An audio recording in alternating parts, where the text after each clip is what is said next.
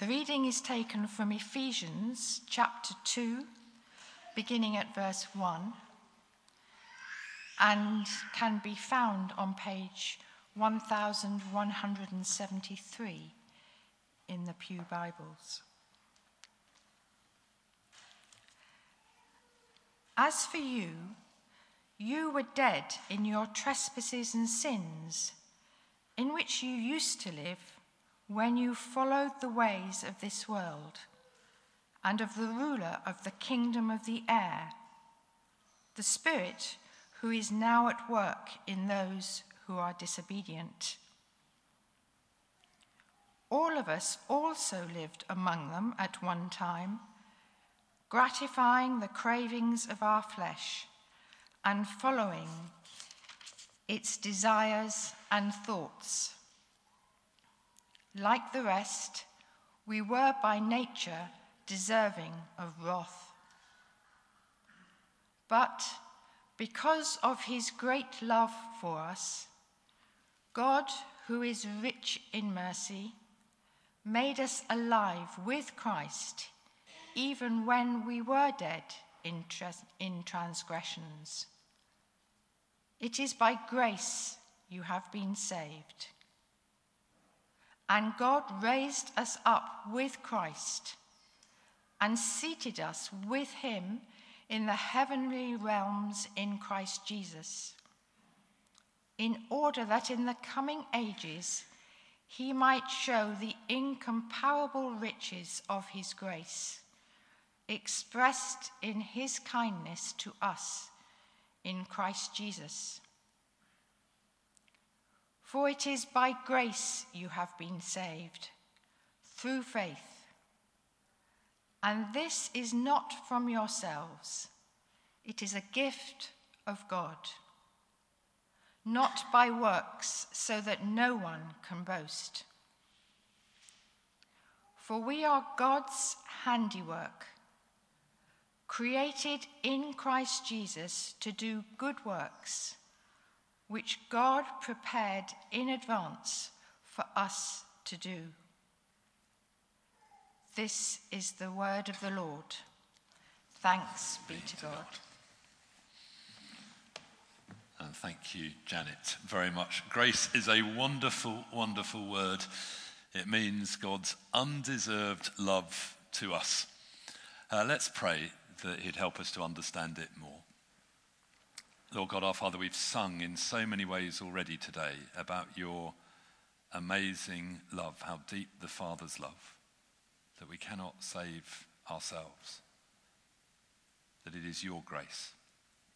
And we pray that you would send your Spirit afresh on me as I speak now, but supremely uh, bring your word to life, your written word, as Adam prayed earlier in the scriptures and write it not only on our minds, but in our hearts, that we would know not only what it is to be saved by grace, but to live by grace. Speak, we pray, and we ask it in Jesus' name. Amen. Uh, many years ago, so this would be when C.S. Lewis was uh, a Don in Oxford University, there was a big symposium of world religions. Uh, it was in a, in, a, in a sort of a hall not very far away from the office he was working, the study he was working in, and there was a very heated discussion. Uh, apparently, they were debating about what was distinctive about Christianity, and the voices got pretty heated. And C.S. Lewis was rather cross about the noise coming from down the corridor, and he stomped down the corridor, burst into the room, and said, What's all this rumpus about? And they said, Well, we are trying to debate what is distinctive about Christianity. And apparently C.S. Lewis said, hm, that's easy, it's grace. And he stomped off again. I don't think he did it in the most gracious way, by the way the story is told. But he's absolutely right. There is something utterly distinctive about grace. It says that though we cannot deserve or earn God's love, it is a free gift to us. And in that sense, it is different from every other religion on the planet. Every other religion has a sense of trying to earn the favor of however they conceive God or however many gods they conceive, uh, or the right way to live. Whereas Christianity comes to us, God's love comes to us free of charge, with no strings attached, save the fact that we bow the knee to Jesus as Lord. Uh, it's a gift. So, uh, the sort of Eastern religions, the reincarnation religions, have their view of karma that if you live a good life, you'll come back a bit higher up the scale. If you live a bad life, you come back lower down the scale, and you keep going round that loop until you eventually reach where you ought to get to. Uh, a lot of Islam has a view of Allah with a set of scales, and he puts your good deeds in one pan and your bad deeds in the other, and you see which way it'll tip. Uh, that would make me really anxious for which way that's going to tip. Uh, it's not a good way for me, and I suspect it's not a good way for you. Uh, every other religion, even Buddhism, which, which has a view of no God, uh, has a, an eightfold path that you have to, to achieve where you've got to get to. And Christianity comes to us saying, You cannot earn this, it is a gift to be received by grace. Uh, one of the best examples of it uh, that's around in our society today is the play or the film Les Miserables. I never know how to pronounce that. People often talk about the Miserables, or simply Les Mis is how I think we British tend to do it. Uh, Juliet and I saw that stage show a long time ago in London, and then uh, another, another 10 years ago we saw it. Uh, I really loved it when the film came out. I thought that was fantastic. But last year, we lived through the whole thing because our son Joshua, our drummer this morning, had a role in it where he was the leader of the students, the one that waves the red flag and then gets shot hanging off the balustrade for the rest of the, the, rest of the play. Uh, so all the songs were paraded through our house. We kind of lived it, and it was, it was fantastic. Uh, if you don't know the story, I commend it to you. Set in 19th century France, the central characters are the justice officer Javert and the ex convict Jean Valjean. Now, Javert lives by the law. He seeks out to punish anyone who breaks the law. He believes in a God of justice. He does not believe in a God of mercy. And that affects his whole being. It's severe, it's heartless, it's justice, and that's it. Valjean is an ex convict. He'd been imprisoned for stealing a loaf of bread. His family was starving. He'd served 19 years, five for the theft and 14 for trying to escape. And when eventually he gets paroled, no one will give him work or food. Uh, he settles down to sleep in the doorway of the bishop's house in Digne. And the kindly old bishop sees him there, welcomes him in, feeds him, gives him a bed for the night. And in the middle of the night, Valjean gets up, steals some silver in a bag, and runs away. And he gets caught by the police and brought back to the bishop the next day. And the soldiers laugh and say to the bishop, He said you gave this to him. And the bishop says, And so I did. And then the bishop gets two big silver candlesticks and says to Valjean, But you forgot to take these. I gave you these as well. And the soldiers look bemused. Valjean looks utterly shocked. And as Valjean takes the silver and puts them in his bag to go off a free man, because the bishop says he didn't steal them, the bishop says, Use these and make yourself an honest man. And we then see Valjean wrestle with himself and with God. What have I done to deserve this act of grace? I deserve punishment. And I've been set free and I've been given riches. He's deserved nothing, it's pure grace. And he uh, runs away to another town and starts a new life and becomes a man of grace himself who treats others with grace and upholds the downtrodden. It's a very powerful story, and I won't spoil the end of it for those of you who don't know it. But Javert tracks him down, and uh, there's a showdown between Javert, the officer of justice, and Valjean, the man of grace. And what strikes me is that it's the most brilliant example of how your theology affects your life. If you believe in a God of justice and no more, you will become severe and heartless and just, and like the Pharisees, like Javert. If you believe in a God of grace, as Valjean came to believe, and the whole film is set in that context of grace, you become a person of grace and you demonstrate that grace to others. Uh, there's another central character, the innkeeper Thénardier, who with his wife is the sort of comic interest in it. Thénardier is an atheist, doesn't believe in God at all, and that affects his life. He leads a life of stealing and immorality and corruption, uh, but his view of God or lack God affects how he is. And our view of grace, our view of God, will shape our whole life. This is why it's so important. Later on today, I will be baptizing six adults. For sharing it with Adam. Uh, they will say that they turn from their sins to follow Christ. They go down into the water and rise again, and it's a picture of grace. They know, as we know, that we cannot earn God's favor. The forgiveness is a gift. We're washed clean as an act of grace. And more than that, it's a picture of being united with Jesus in his death and resurrection, being adopted into his family, so we can call his Father our Father. Uh, it's the most wonderful thing. At the end of our service today, we will sing that great hymn, perhaps the most famous hymn of all uh, today Amazing Grace. How sweet the sound that saved a wretch like me. That hymn written by John Newton, who was indeed a wretch, a captain of a slave trading slip, ship, making money at the expense and life of others terribly. And in a storm mid Atlantic, he cried out to God. God, if you're there and if you'll listen to someone as evil as me, have mercy. And God met him. And they got through that voyage. He changed his life. He abandoned the horrible life of slave trading. He wrote this hymn, Amazing Grace. He became a vicar and preached God's grace.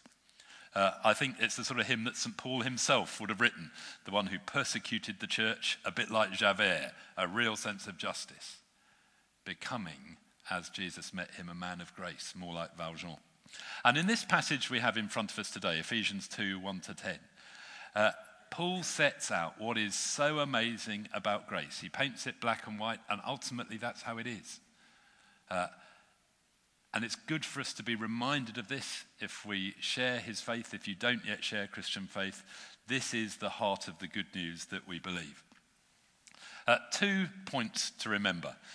We are saved by grace and we are to live by grace. Uh, the first nine verses talk about being saved by grace, and verse 10 starts talking about living by grace. Uh, so, first of all, here in Ephesians 2 1 to 3, St. Paul makes the point that before we've been forgiven, we are spiritually dead before God. And he paints it very black and white. As for you, you were dead in your transgressions and sins in which you used to live when you followed the ways of this world and the ruler of the kingdom of the air, the spirit who's now at work in those who are disobedient. All of us also lived among them at one time, gratifying the cravings of our flesh and following its desires and thoughts. Like the rest, we were by nature deserving of wrath. Uh, all of us have gone our own way. I remember as a little boy being taught that sin is a word with I in the middle, and essentially a sinful life is one where I am at the center of my life.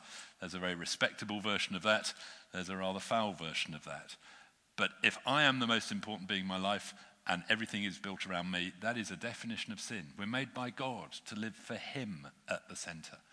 And when we live selfishly for ourselves, uh, we wind up cut off from His love and mercy. Uh, God longs to give it to us, but we've turned away, we've turned our way. Uh, we wind up spiritually dead. Now, the British disease, in fact, I think it's the world disease of sinful humanity, is to imagine that there's a scale uh, with the worst, the lowest of the low at the bottom, the Hitlers and Saddam Husseins, so, and at the top, the best, the Mother Teresa's of this world. And uh, the British disease is to think that God has a pass mark about halfway up this ladder and that we are just slightly above it. I sometimes invite people when I'm explaining the gospel to them to say, well, imagine a ladder with Hitler at the bottom and Mother Teresa at the top, and God's sort of standard or pass mark is somewhere. Where would you put it? And those who fall for this tend to say, well, perhaps sort of about halfway or a bit. And I say, and where would you put yourself on that? And most people put themselves just a little bit above the standard that they think. Obviously, there's people better, and obviously a whole lot worse.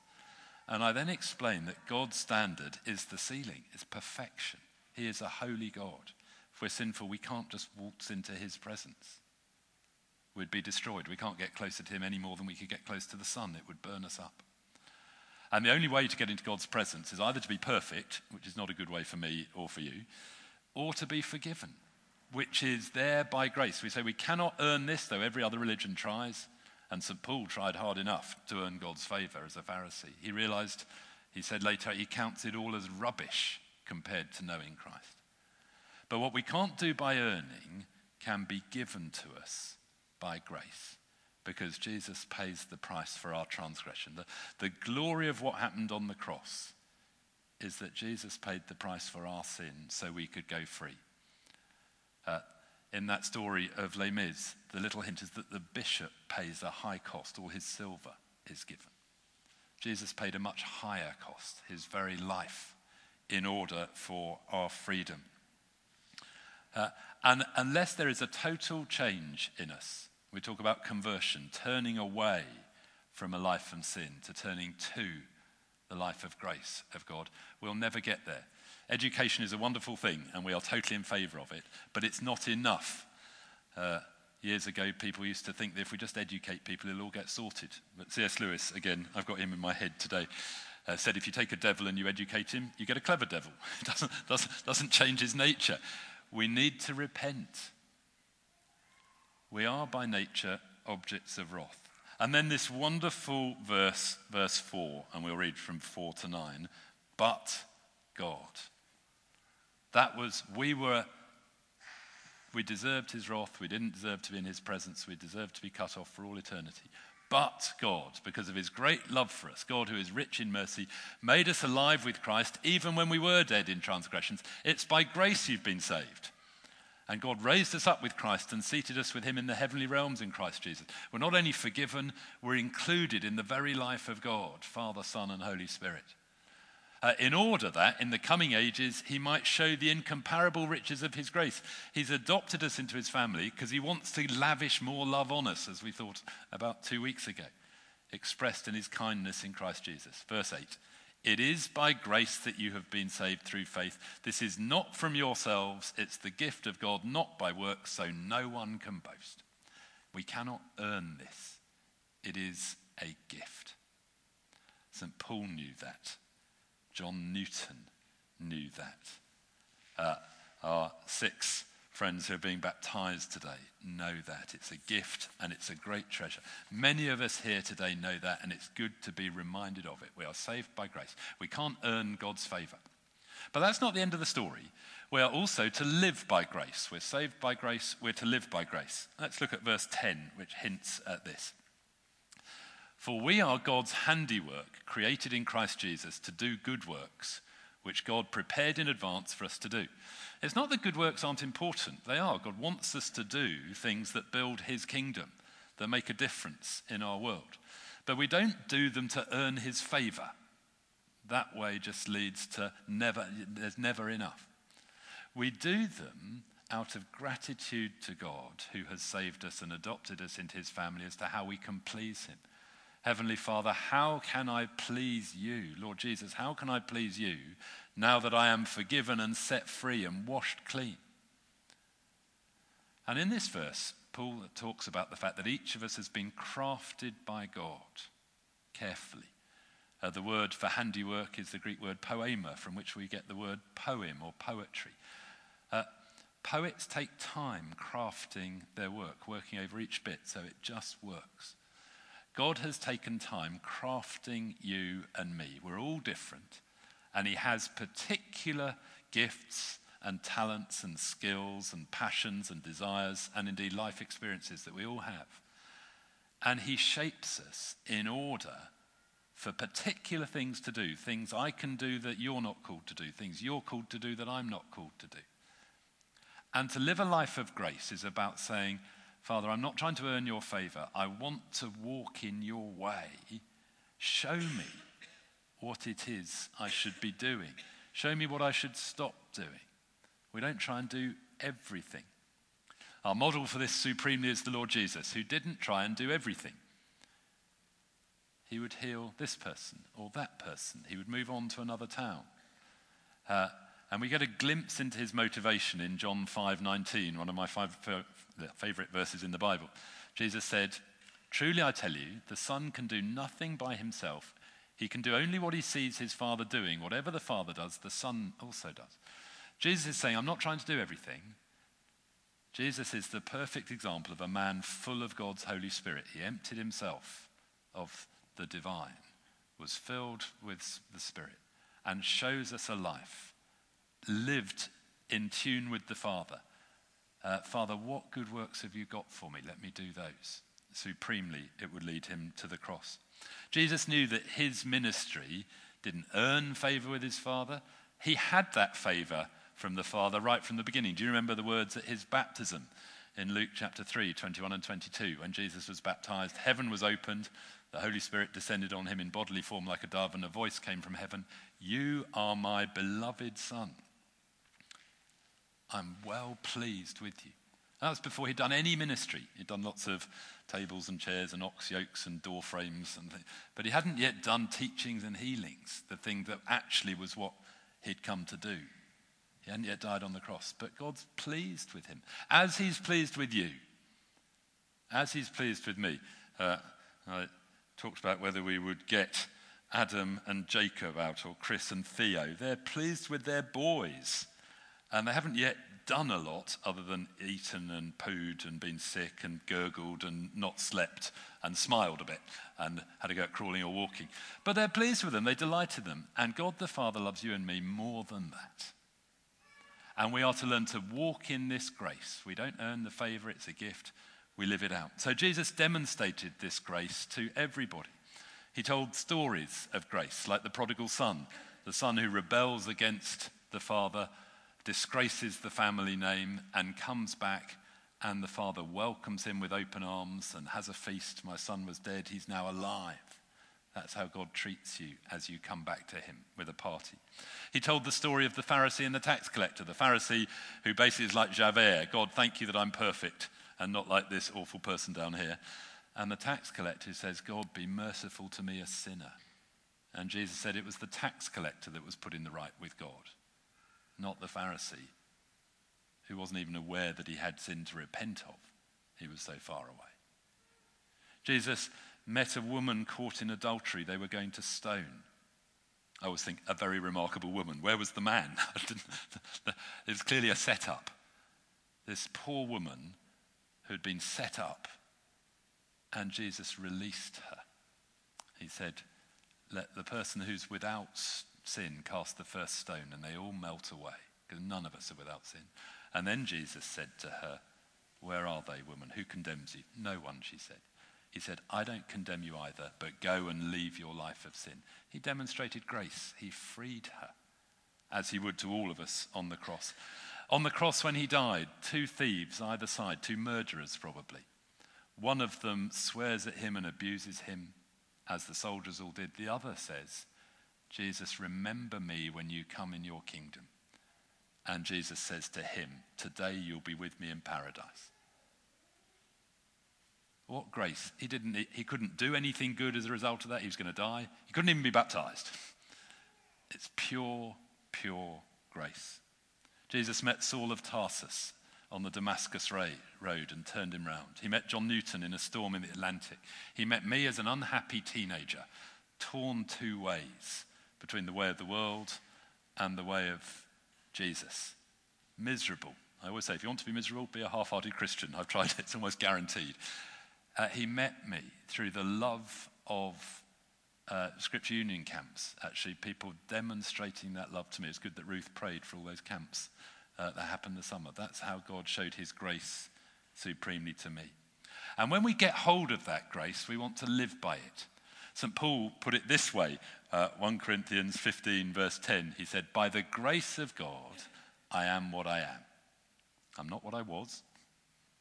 I'm not even what I will be, but by God's grace, I am what I am. His grace to me was not without effect.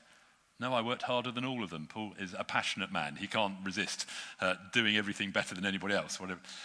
But not I, but the grace of God that was with me. When you get hold of God's grace for you, we can all tell because you start showing grace to others. You start giving your time in caring for those in need or the poor or uh, the children or the youth. Or, uh, you don't just sit and soak it all in. You start, once you've got it, you start giving it out. And as we give it out, God gives us more.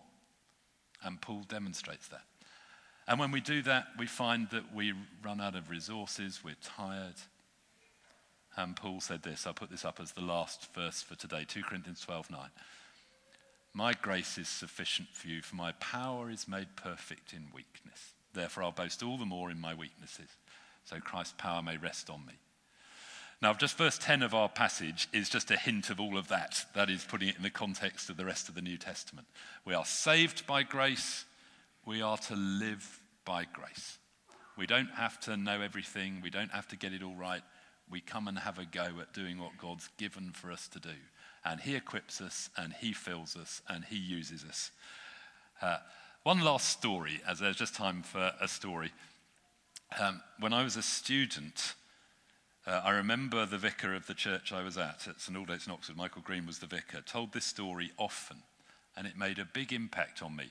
I used to tell it quite often here. I don't think I've told it here for about 10 years. Uh, he told the story of a previous Archbishop of Milan. So I was a student 35 years ago. This was probably 15 years before that. So probably talking 50 years ago. I've never chased up exactly how long ago it was.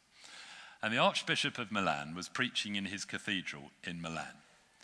And he said, uh, some years ago, on the courtyard outside, there was a gang of young men uh, loitering around. And they were daring each other to do various things. They dared their leader to walk into the cathedral, to find a doddery old priest in a confessional, and to come out with a spurious confession, to say they'd done everything awful they could think of and try and shock the old man. And the leader of the gang thought that was a pretty easy challenge, and he went in and he came out with a catalogue of terrible things he said he had done.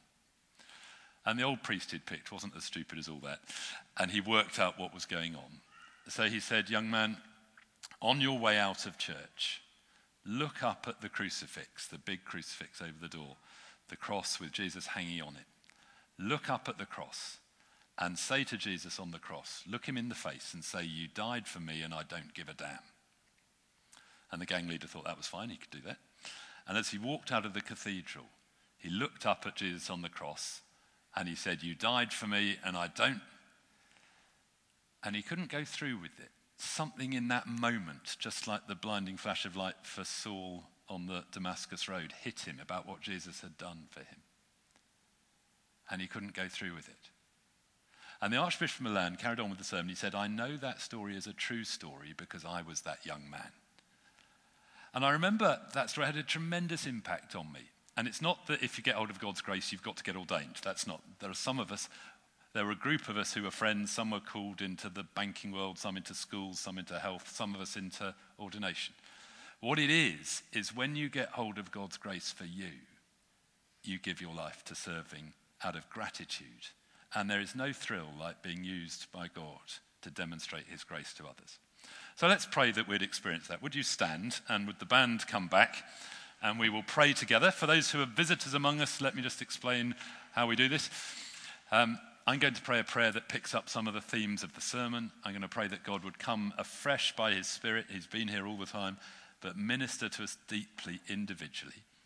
We'll be still for a minute or two just a chance for you to reflect on whatever God's most said to you.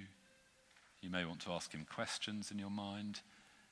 There may be a sense of calling for what he's calling you to do or be involved in. It may be if you're exploring the truth of Christianity in the quiet, you just want to say, God, I, I just don't know if this is true, but I'd like to know. Please, would you help me to know? So let's, uh, let's pray as we stand. Lord God, our Father, many of us here today know this is true.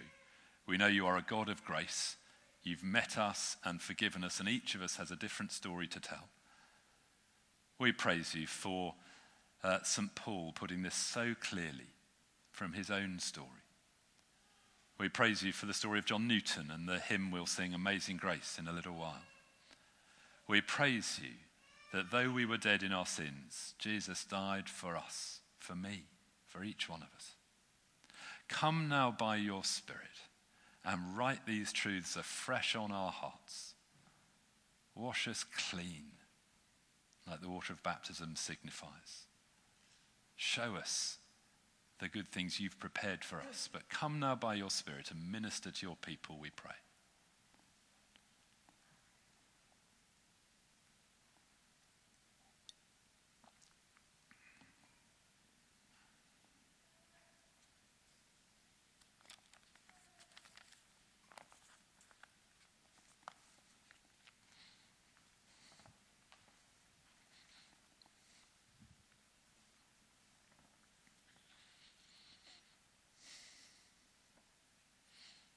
Someone exploring the Christian faith and saying to God, I'd like to know if this is true, just ask God to show you the next steps. It may be coming back here week by week. It may be signing up for our next Alpha course. It may be saying hello to me on the door and I'll give you a little booklet that will help.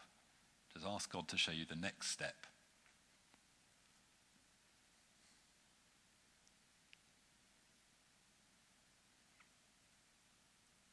Some of you, you know you are Christians, but you're not walking in that grace. And it may just be that God's calling you to set aside time each day for your relationship with Him, to be still before Him, to meditate on His words in the scriptures, for that relationship to grow again.